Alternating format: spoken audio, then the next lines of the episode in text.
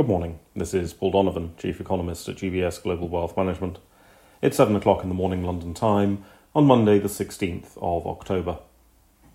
Exit polls from Poland's general election suggest that the pro EU opposition parties will have sufficient seats to form the next government.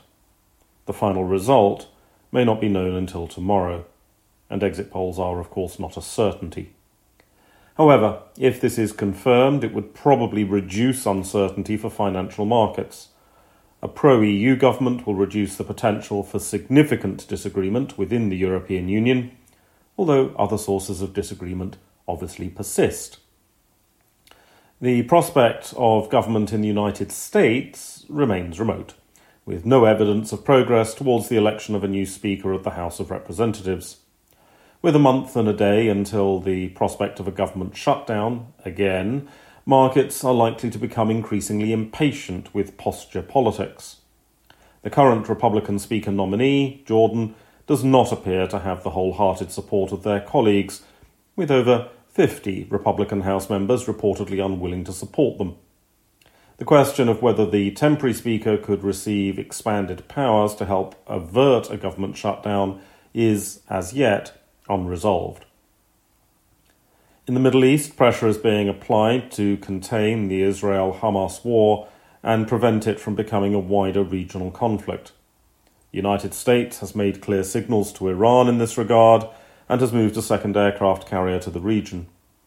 US National Security Advisor Sullivan also said it was critical that Israel, quote, embrace the rule of law and the laws of war. The EU's position remains more conflicted, with internal disagreement about the message, rendering it a reduced diplomatic force for now. Financial market impacts of the current war are limited. There has not been much evidence of safe haven flows, for instance, and while our oil prices have risen, they are within the ranges seen this autumn. A widening of the conflict would have a greater impact. Economic matters are generally quiet. The US Empire State poll of manufacturing sentiment is due, but this is not really a market moving event. Bank of England Chief Economist Pill and Deputy Governor Woods are both scheduled to speak, with potentially some investor interest there.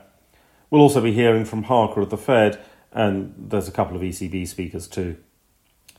That's all for today. Have a good day. UBS Chief Investment Office's investment views are prepared and published by the global wealth management business of UBS AG or its affiliate, UBS. This material has no regard to the specific investment objectives, financial situation, or particular needs of any specific recipient and is published for informational purposes only. As a firm providing wealth management services to clients globally, UBS AG and its subsidiaries offer both investment advisory services and brokerage services. Investment advisory services and brokerage services are separate and distinct, differ in material ways, and are governed by different laws and separate arrangements. In the USA, UBS Financial Services Inc. is a subsidiary of UBS AG and a member of FINRA SIPC. For information, please visit our website at ubs.com forward slash working with us. For a full legal disclaimer applicable to the independent investment investment views produced by UBS, please visit our website at ubs.com forward slash CIO dash disclaimer.